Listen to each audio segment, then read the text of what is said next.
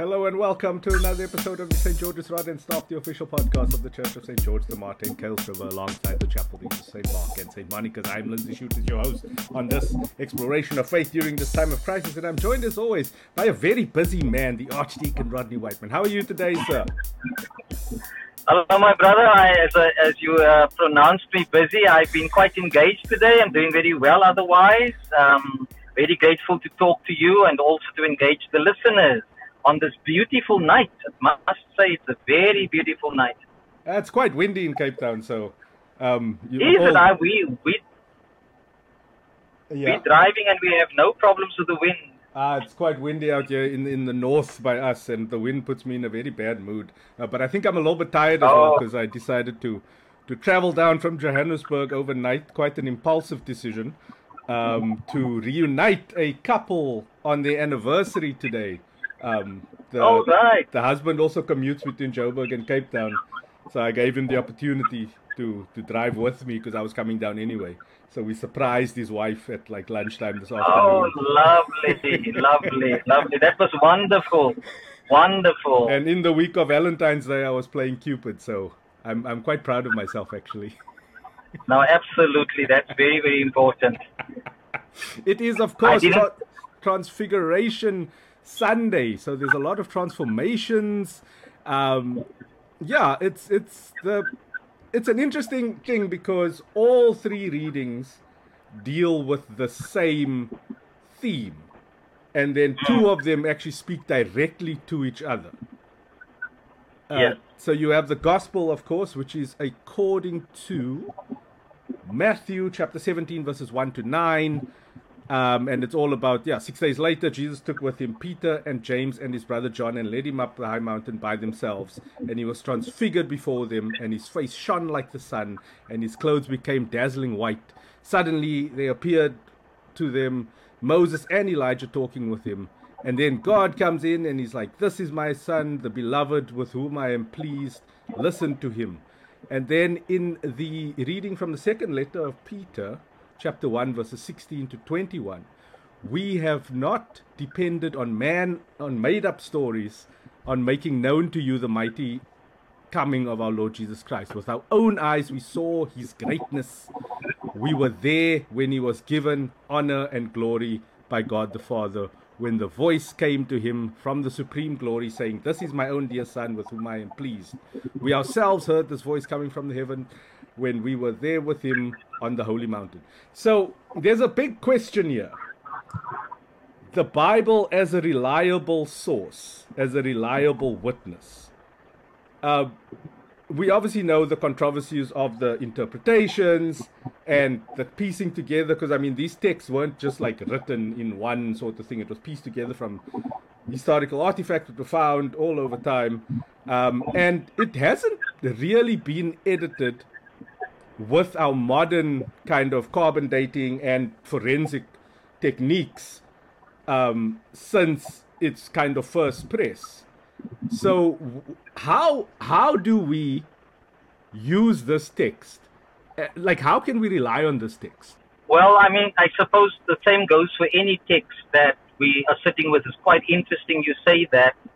Uh, in America right now, there's controversy around texts written about critical race theory, mm-hmm. uh, black African American history, um, and um, you know stories from the experience of those who would you know say they belong to the LGBTQ plus community.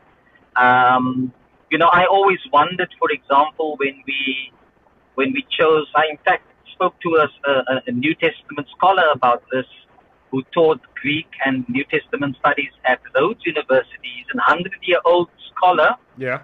And asked him, when our studies, why was the choices made only for authors from England and America, but we avoided um, any texts coming from Rome and also the Greek Orthodox Church and the Russian Orthodox churches uh, which is a much more older um, and more traditional form of Christian, the- Christian Christianity and theology.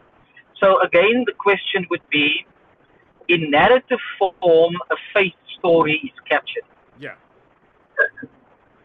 So when we in our modern day critique uh, texts and we do this for research, we want to check the historical viability of the the text itself as a trusted source. Um, but let's say that that uh, faith narrative or the testimony, like Peter said, we actually saw this, we actually heard this. How credible is somebody that witnessed something and then comes and shares it with us um, as soon as the event that they see? And obviously, a witness uh, does not tell you everything that happened. Yeah. They tell you everything that impressed upon their lives, upon their minds, that brought changes to them. Now, you, you would notice we don't know how long the transfiguration um, event took place. Was it a couple of minutes? Was it an half an hour? Because it's quite a dramatic scene that is um, being retold to us, Yeah. that's being shared to us with some validity to encourage us to believe, number one, for me, how God participated in the affairs of the world through Jesus Christ, who is related in a way to the prophetic ministries of the people of Israel. Mhm. Prominent uh, people, two prominent uh, folk were there, Moses and Elijah. Yeah. Now, when we go back and we sense, but you know, Moses, did Moses die and was buried? Uh, who was there around to tell us about this? Yeah. Elijah went up on a, a, a, a, a you know, on the fiery chariot. Yeah. So, so why, why were those two prophets chosen? One who was um, a, a very prominent in the liberation, uh, the liberation movement from Exodus. So, how do they relate in prophetic ministry to Jesus, um, who is now the Son? They were but prophets. He is the Son with whom God is well pleased, and he and so there's a continuity in the story, in the witness of Peter, um, in the telling of the story, as Matthew captured it from the sources he, he heard it from, and from the, the, the oral traditions that he drew it from. So um, we, we, we, we, we hear that we see Jesus attached to prophetic ministry.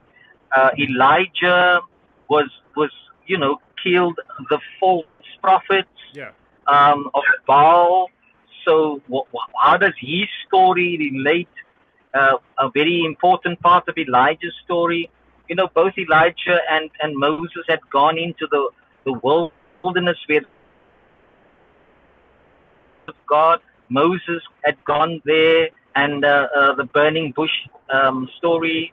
Elijah had gone to the cave in the mountain and had heard God speak to him in a still small voice.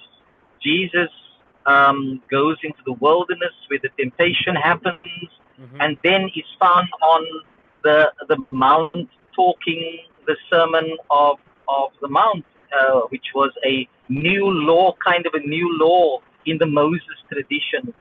And um, and here he says in a text that we that we had a couple of weeks ago, I come I come not to abolish the law, Moses and the law, uh, nor the prophets. I come to fulfill them.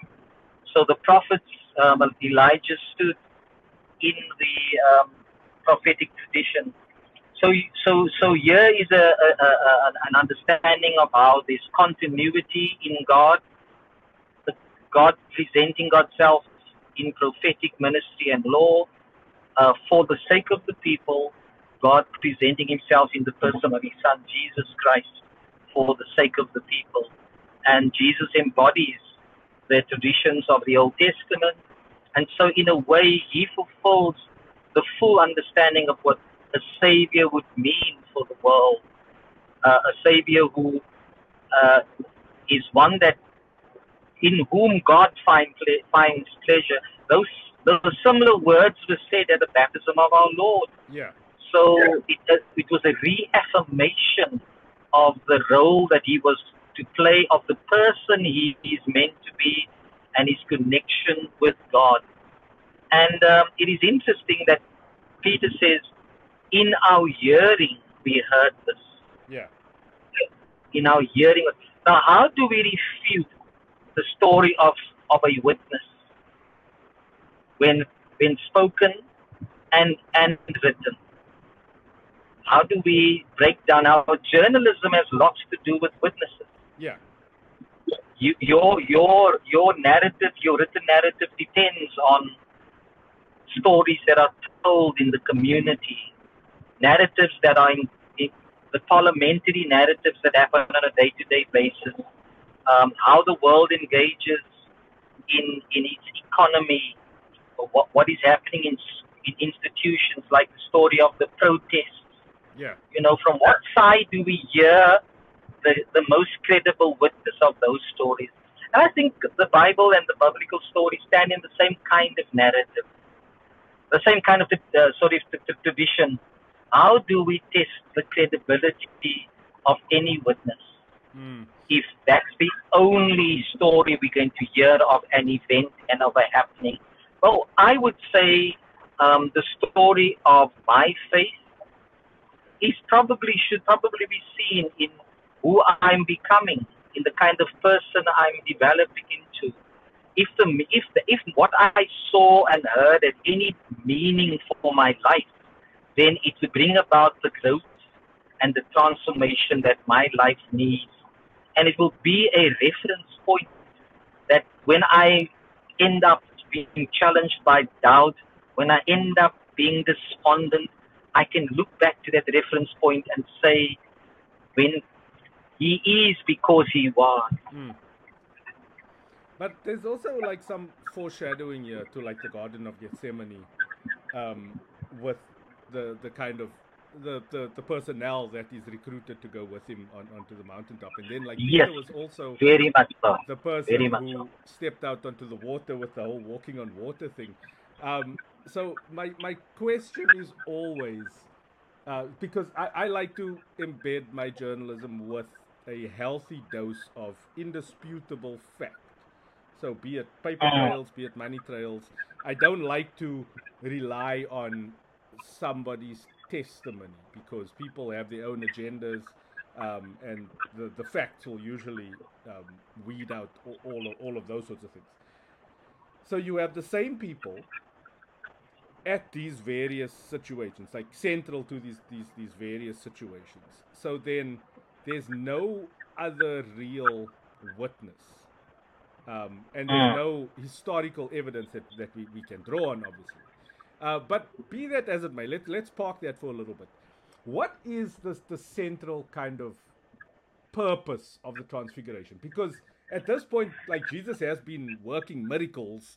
Um, like, is there more affirmation needed? Oh right, well that's a very interesting question you're posing now. What I found, what I found very interesting, I think it happened the last two years, was before I could, I never made this connection, but I've made this connection of recent times. As I said two years ago. Mm. Why why does Transformation Sunday happen the week before Lent starts? Mm. When we now go almost as it were backward Yeah. uh, because our first engagement would be the temptation story, Yeah. uh, the wilderness story, the fasting in the wilderness for 40 days, and our, our connection with that event of our Lord. So, so were we? Is the is are the people of the lectionary, the, the the fathers and mothers of the church who, in their wisdom, drew up the cycle of a liturgical year, letting us understand that the very Jesus was going into this place, almost reminding us of what happened at his baptism, Mm. how he was affirmed at his baptism. There were no witnesses from the Old Testament like Moses and Elijah. Yeah. The disciples never knew him. John the Baptist was not sure about him at that stage. and and and he was reluctant to even baptize Jesus. And Jesus says, "Well, uh, let all righteousness be done because that's how God wants it to be." So, in other words, let's do what God wants us to because that's about righteousness. Yeah. So, was it an affirmation of his? At his baptism, his mission starts. His ministry starts for the sake of the world. He is he is to have solidarity with sinners because baptism was seen as the baptism of sinners mm. uh, that John had at Watson. So, is it about his solidarity, his immersion into the world of sin, so that our immersion into his blood would be our redemption? So, is it is it already giving us a sense that this Jesus who whom we will now um, uh, in a very penitential way embrace uh, as the one who had to meet uh, the enemy. And in meeting the enemy, practiced the spiritual discipline and practiced the message of scriptures mm. because he used the scriptures in the temptation narrative. Um, were we were we now going to recognize how in him the scriptures are being fulfilled?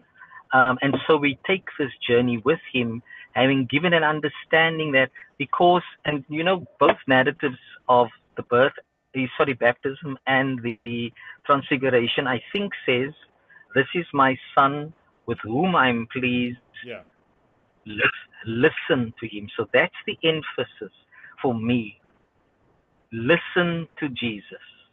And listening would mean following him because as he journeys and we journey with him. We listen to him by observation, by engagement, by part, participation, also by acknowledgement uh, of our own, um, of, of what's happening in our own lives through confession, uh, through penitence, through fasting, through the spiritual disciplines that he teaches us. So I think Transfiguration calls me to that place where the one with whom God is ultimately pleased, the one who stands in these prophetic and uh, legal, uh, the law giving, the law of the covenant giving traditions, yeah. is the one we are called to listen to him because through listening to him, we are able to listen to God. Hmm. But like just the, the, the timeline of all of this right now where it's like we've had the feeding of the 5000 we've had the walking on water so like there's there's already tension between peter and jesus then you uh-huh. have peter's confession and then you have the transfiguration and it's like yeah it's it's this uh, and you know you know my, my feelings about the walking on water where where it was the miracle that was just done for like showboating, um, and then to follow it up with with like this this kind of tra- transfiguration. Like I, I I don't I I still don't understand the the purpose of it because with if you remove both the walking on water and the transfiguration from the narrative to me like it the, the story still ends up at the same place. Um, like like it's just it's just it's just like overemphasis at this point. Okay, very very interestingly, um, the the the the the incident of the transfiguration is um, I know I know uh, I know uh, what's his name Desmond Tutu had great a great sense of connect, connection with with um, the transfiguration um, as we as we you know God draws us into a, an event and a narrative that shows us just how interested, connected, concerned he is with the world in which we live. When Jesus goes down that mountain, yeah. What does he meet? Because he, he, you know, Peter, James, Peter, James, and John wants to build um, tents up there. They want to yeah. camp out there permanently.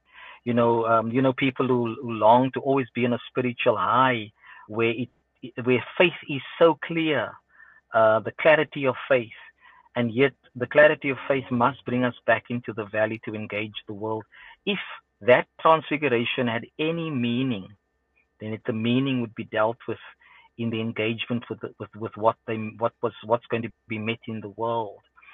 Um, because it is an, an event, extraordinary uh, event, you know, it's its historicity will always be challenged because we only really just have Peter, James, and John uh, and our Lord Jesus who, who, would have spoken about all of that up up up there. Mm. Um, there's also a question as to why Peter, James, and John and not the other disciples were brought brought in uh, to to the frame, and they were the three that went close to Jesus at Garden of Gethsemane. So what was it that they were they were needing to be for want of a, of a better word, groomed in uh, as the future leaders who would continue then taking the journey further when Jesus is resurrected and ascended. Um, uh, so, so, so Jesus builds the movement, as it were. Um, God in the Transfiguration, um, you know, in the Old Testament, God was scary because you couldn't even touch the mountain for fear you'd die. Yeah. Moses' face, for Moses' face was veiled, and yet the mountain was the place where God was uh, supposedly, you know, at, uh, it was God's abode. It was the meeting place between God and man. And here he draws into the frame. No wonder Peter, James, and John. I mean, I think this text says Peter didn't know what to say yeah. because he was so overwhelmed yeah. by the experience itself. So, what what would be the meaning besides the fact that in it we hear things about Jesus?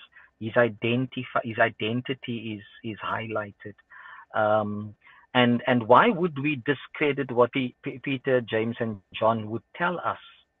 Um, uh, because it was really about the, the identity of Jesus in the human form. Who is Jesus to the world?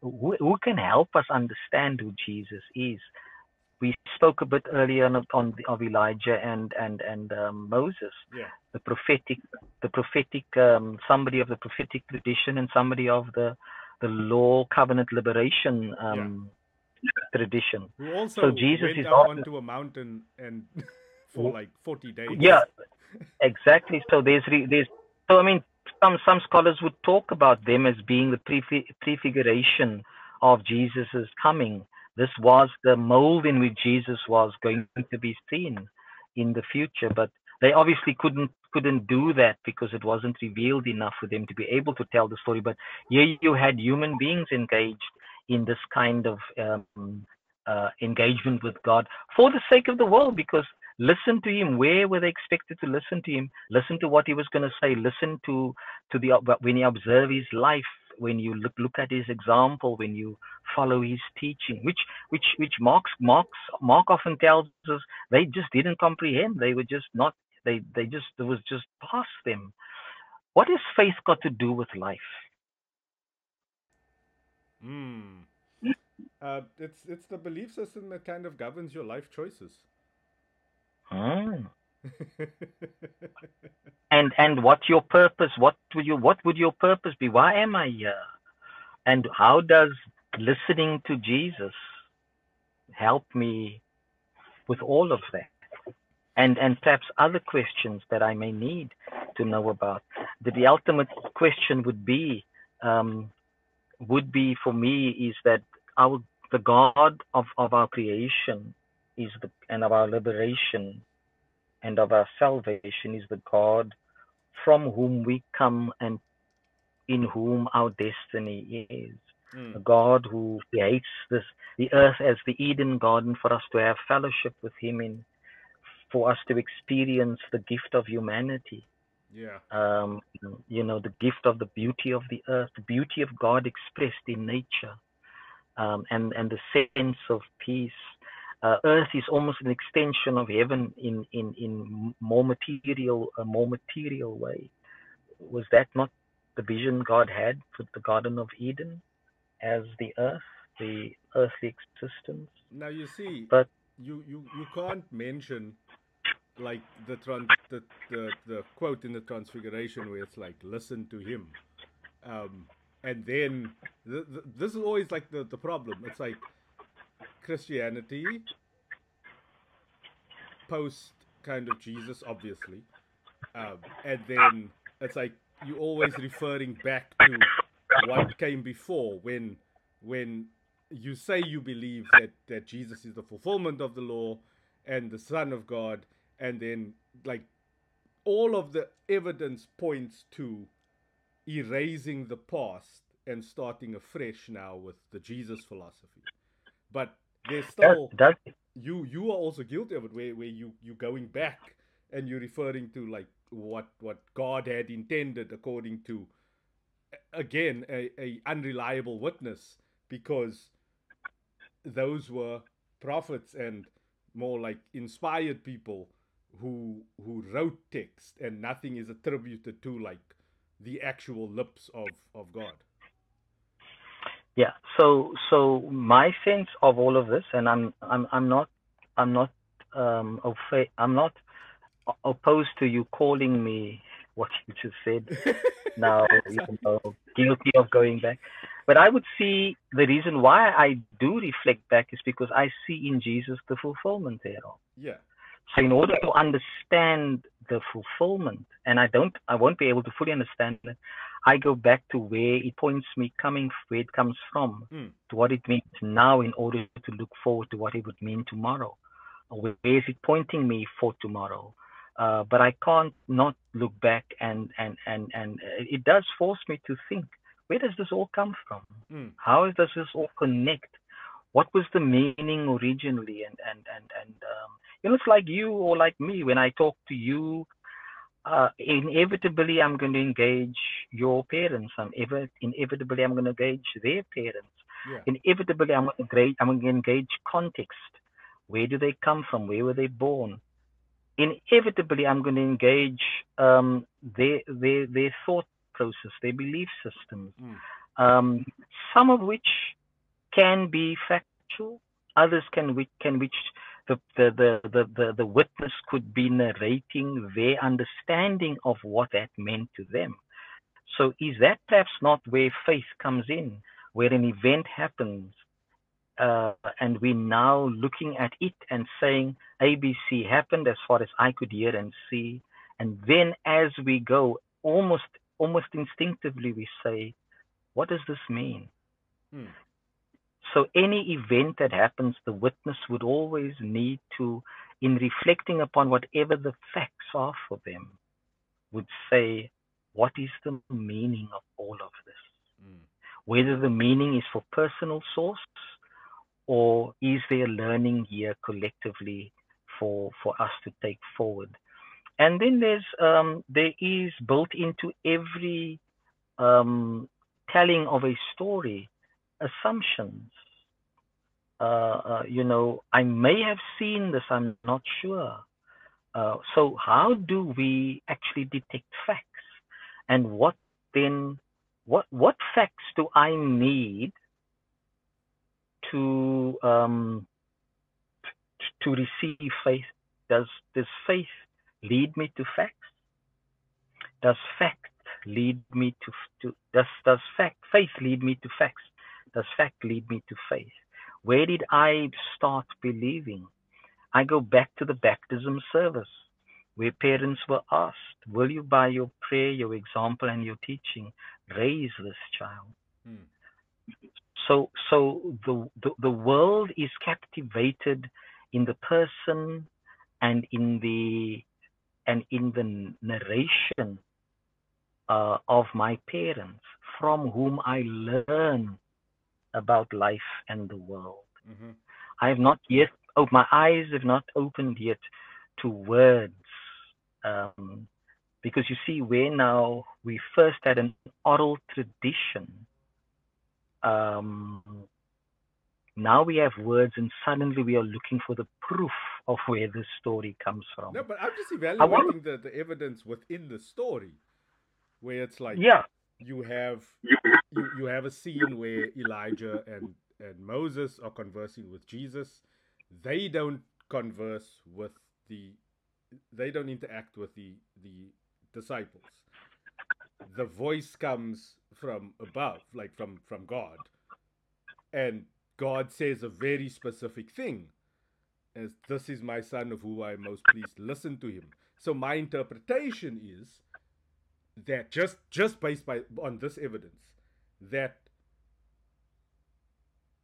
the Moses and Elijah kind of narratives and lessons and laws and those things are now being replaced by Jesus. Hence that like transfiguration. So it's it's then it's then like for me foolish to keep clinging back or keep harping back to like the Old Testament stuff when it has been like declared as irrelevant. No, it hasn't. That's where you and I differ. Mm-hmm. I say, I say in Him, it's fulfillment. Therefore, fulfillment will always help me to go back to understand and try to understand the story from the beginning. But it But if has you been fulfilled. You you know the ending. Well, but that, but you see, it's a journey, journey of discovery, rediscovery, a journey of faith, uh, a journey that is cyclical, a journey that takes us into deeper uh, depths, if I can put it like that. Um, uh, so we, we, we, we, we, we are never, it's a continuous pro- process of growing in what these narratives would relate to us. So there's never a time when we when we when we break off the past from where the fulfillment has come. There's always meaning in trying to understand fulfillment through the past and trying to understand the the, the past through fulfillment and and so for me it's a continuum. It's it's a continuum that we are on. Um, and we never lose sight of, of, of where we come from. We never lose sight of the meaning of what happened. In fact, I think through you know the resurrection, for example, gave gave the disciples a deeper meaning of what the crucifixion was. Mm. Through the coming of the Holy Spirit, Jesus said, "Now the Spirit will help you understand all that I have told you." Um, and that gave credence to the building of the of the of the movement as the Acts have it and and and as the as the church grew under Paul and Peter um, in the movement of the Acts. So and then Corinthians and all of that. But so so I I can't see uh, uh, the past being replaced. I see it's the fulfillment of what happened in the past, and fulfillment is as it were the central point, bringing the past to it, leading us from the place of where the past meets the beginning of the future and leads us therefore into the future based on what has now been fulfilled in the person of our Lord Jesus Christ. But it's interesting that you bring up like like the, the movement that was formed and, and described uh, uh, and captured in, in the Acts, where you actually get and, and again you, you mentioned the, the Peter and Paul kind of dichotomy. So from, from Peter and the disciples who interacted with Jesus, you get this this narrative where they are teaching what Jesus taught. They are Yeah. not really referring to history. All of that comes in through Paul. And you know Yeah. my thoughts about Paul. so now you, you have like this this guy who had no interaction with Jesus, who's now referencing all these old things that he's very well versed in because that's what he was trained on. He was a scholar of, hmm. of those things. He was an enforcer of the old law. And then he starts distorting what is actually the true message with all this irrelevant his, his historical stuff that he's just like he's justifying his knowledge base through intermingling it with what is now a, a radical new message Well, I, I don't view it like that. I see Paul, who was often uh, not accepted as someone who was a credible preacher given his history Mm. with Christianity, and now suddenly he speaks for the movement, um, having to help people understand what this conversion experience meant to him. Um, I mean, at one stage, I can't remember exactly where, he says, you know, all that he had gained, he sees as lost because of having found Jesus, or rather, Jesus having found him. Mm. So his starting point uh, of the of the transformation that he goes through is Jesus Christ. Now that he has found Jesus or Jesus has found him, he's able to look back to see what value there was in the experience of the past. And where there was no value, he discarded that.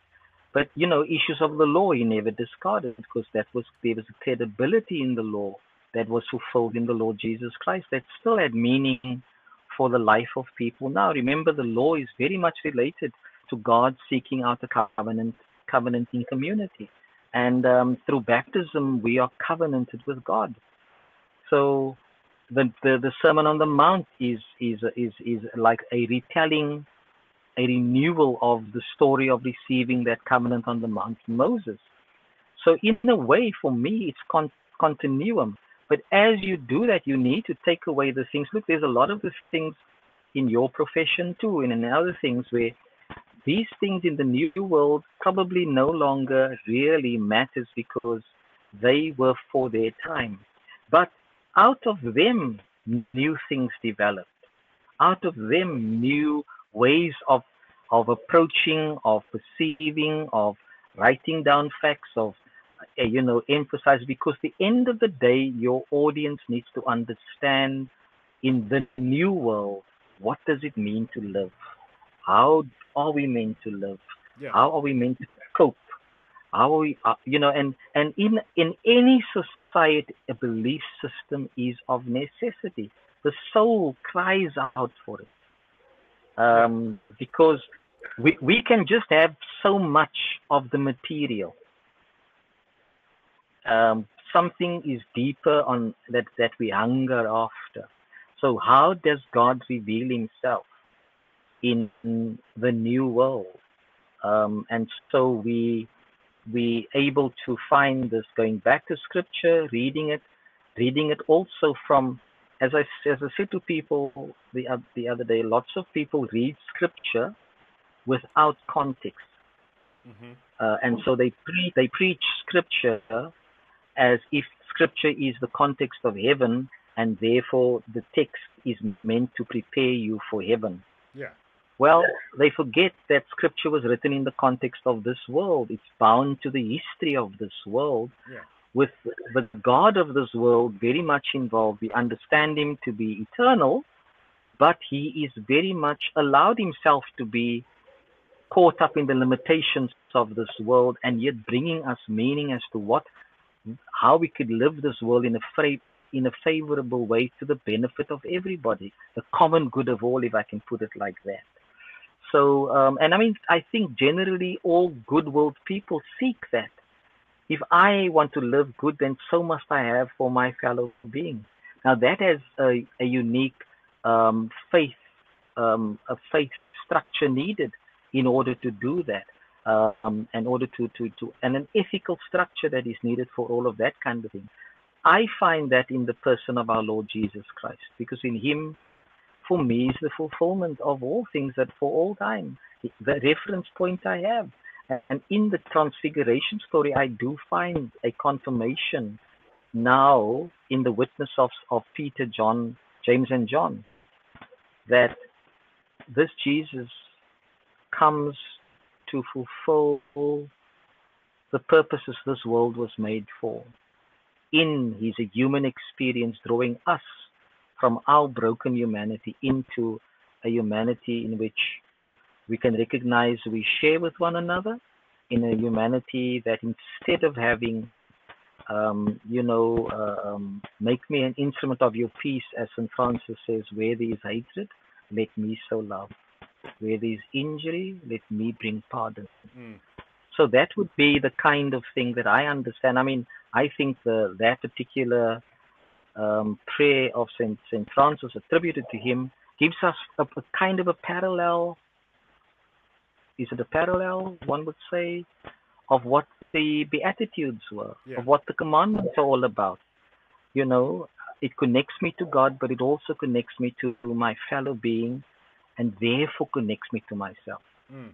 But so it's interesting that, that, that you brought up the, the the idea of, of the Paul conversion being kind of like he's how do I put it? Like like he's his his main like selling point for for like credibility in, in, in that sort of thing. And I, I I think I think it's the obsession with the conversion that that gets my back up a little bit, that, or at least that that's the red flag for me. Like the obsession with with with, with Paul is around this concept of conversion because Jesus and his direct disciples never preached conversion. They were just preaching to people. They were not about setting up a church. Like when he spoke to the woman at the well, the Samaritan woman, he never converted her. Like there's no real like besides for him saying that you must like follow his ways or at least follow him, which is just basically like being a lekker person with everybody else.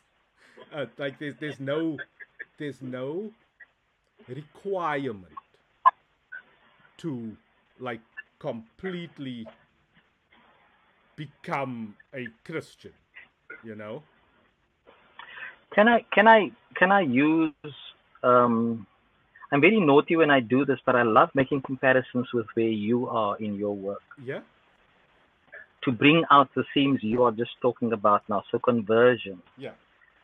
A person goes to to, to college to learn journalism in order to become a journalist. Mm-hmm. But learning doesn't make you, because once you complete the course, you graduate in journalism. You Mhm. still haven't become a journalist. Yeah. So now they come to you, who's the editor of a newspaper or whatever it is, Mhm. editing a magazine. They're drawn to the that which this magazine stands for. Now they come to meet the editor. They come with skills based on academia that has formulated some things in their mind, um, but now they're coming into this world in which they have to now be given space to see if this academia, this um, witness of the professor about what um, journalism is, Mhm. and they come now and engage you that's been in the field for a very long time. It is in that field that they become journalists. It is there where they are trained by the everyday workings of journalism Yes. to become. So, some form of transformation or conversion that one could put in terms of their mind's understanding Mhm. of what is it to be a journalist, not just to have been trained in journalism. And it's out of them learning how to become a journalist that they can practice journalism. Um, because in the field, from the witness of the editorial staff and those before them, they learn. Often they're not going to learn to be journalists simply by reading the books. They're going to learn when they look and observe Lindsay, the journalist,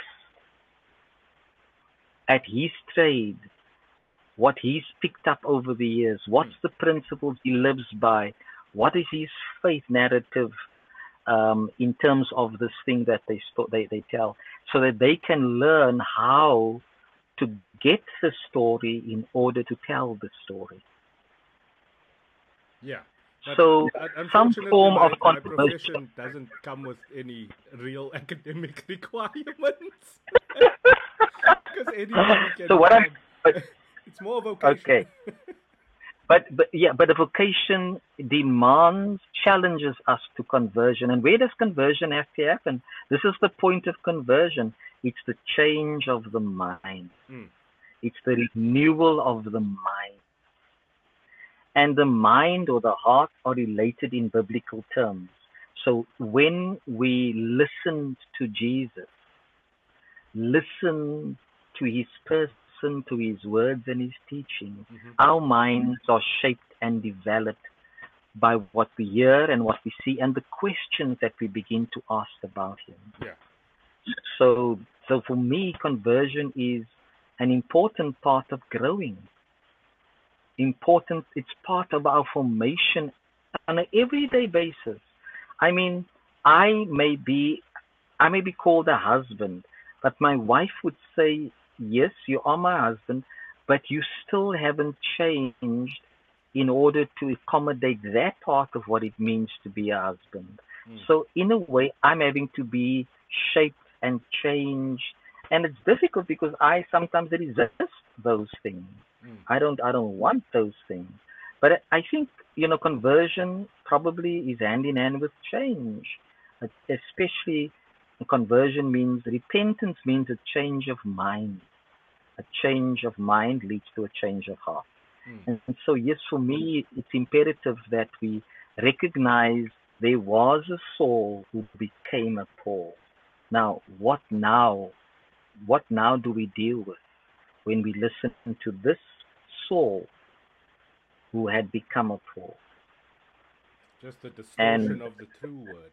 Uh, and, and I mean that, that that for me will always be the, the, the problem is this it's like you are given all of of the evidence needed to just make the Jesus philosophy, like the Sermon on the Mount, to make that your starting point.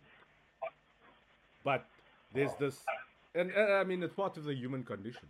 Is this obsession with with the past? And and you were speaking earlier about like the, the story of God, and like within the context of of the world at the time. And unfortunately, Israel or th- that Judea area was a very insignificant part in the in the grand scheme of like the world.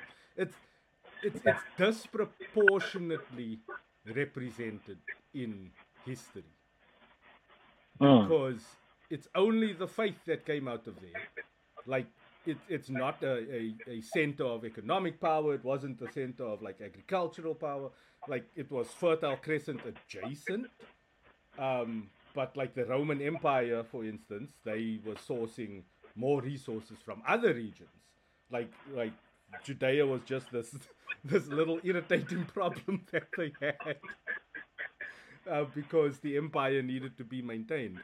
Um, and and if you look at it like that, then then the history of of God actually has nothing to do with the world. It's just like this tiny little piece of, of, of the world that that everyone is now obsessed over because of the size of Christianity now. And then we conflate it because like there were millions of other people, massive societies, um, empires that formed in spite of what was happening in, in Israel. You know, like you could have erased that story from the map and you would still get to where we are as a world today. Maybe you actually get to a better place because then the, the bourgeoisie won't have the the the weapon of the Bible or at least the the ammunition of the Bible to weaponize by printing popular text and then controlling the narrative wholesale from publication to preaching to education. So the question is why why this why has this existed and why has the the, the story influenced so many lives over generations in, uh, almost on every continent and I'm not assuming that every tribe on this world knows because we don't know about the tribes so hidden in places that may not have even heard about the civilizations that have been developed around them. But but this why is the story of Jesus such an incredible story? So, so the, the point I'm making is that this, the story of Jesus is an incredible story, but it's it's wrapped up in like the Ten Commandments, in in in this idea of like a vengeful God, in in those things that do nothing more than give power to the person who shapes the image of God. So if you were a ruler at the time, like let's take Rome for instance, like where the Roman Catholic Church came, where the, the church as we know it today, the modern church was codified by the Romans. It was it they saw this grassroots movement that was a, a rebel movement actually that spawned out of Judea and then quickly caught fire um, throughout the empire. And then the Greeks were also affected by it as well. Um, and and they were like, cool, how do we control the how do we use this and turn it into a weapon? And then it's like, cool, there's all this law stuff. So they were rapping with the Pharisees anyway. And they collude with the Pharisees and they establish this playbook, this blueprint for social control. Just to make sure that the people don't do the uprising, they stay happy, they stay on their knees and meek, and we keep preaching all these things to them. Um, and the taxes just keep flowing in, and we shape their idea of God and then sell it to them. Yet you had in those times the breakaway desert fathers and mothers Mm. who who realized how how easily people could compromise uh, the Bible and and its meaning, Yeah. where they where they sought the simplicity of life, and so you have their story alongside that story, and you ask yourself, why did it matter to them when they broke away from how the world was distorting stuff? Mm. They still found meaning in the reading of scripture. Their their narratives are equally important for us to read Yeah. the lives of those those people, and they suffered for it. They suffered for it because, you know, remember when when Mart, when Martin Luther nailed his 95 theses to the cathedral, for him it it went out around faith is what matters, faith in the living God, and what did the church do? It silenced or tried to silence him. However, his, message got out because you needed people who could stand up and say, this is not what this is all about. You have them, uh, a, a rich man like like like a Sisi, who sought the simplicity of living, uh, and saw it in the person of our Lord Jesus Christ, and so modeled his life on on that. That's why you had um, all of these, um, you know, communities that had been established in order to live a different life to that which was sadly being mooted by those who in power who misuse things for their for their own personal gains.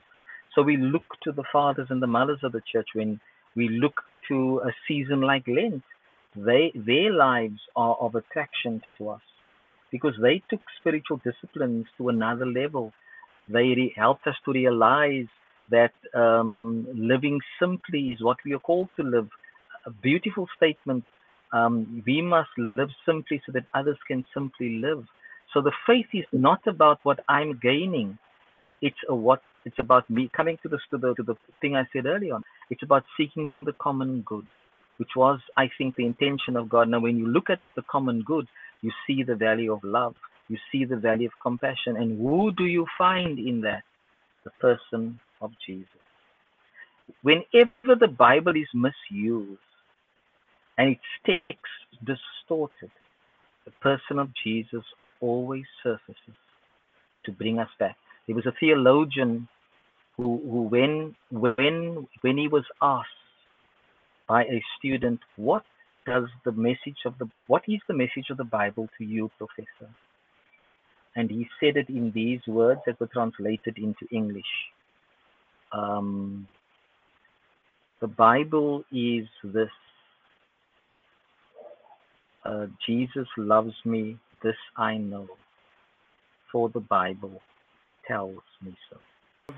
And I think that's a great place to end this. Uh, and, and I hope on this Transfiguration Sunday that we, or at least the, the, the people, the listeners, and, and all Christians, uh, take a look at, at, at, at the distortion of the Jesus message, which I, I will say, even as an, as an agnostic, I I completely agree with.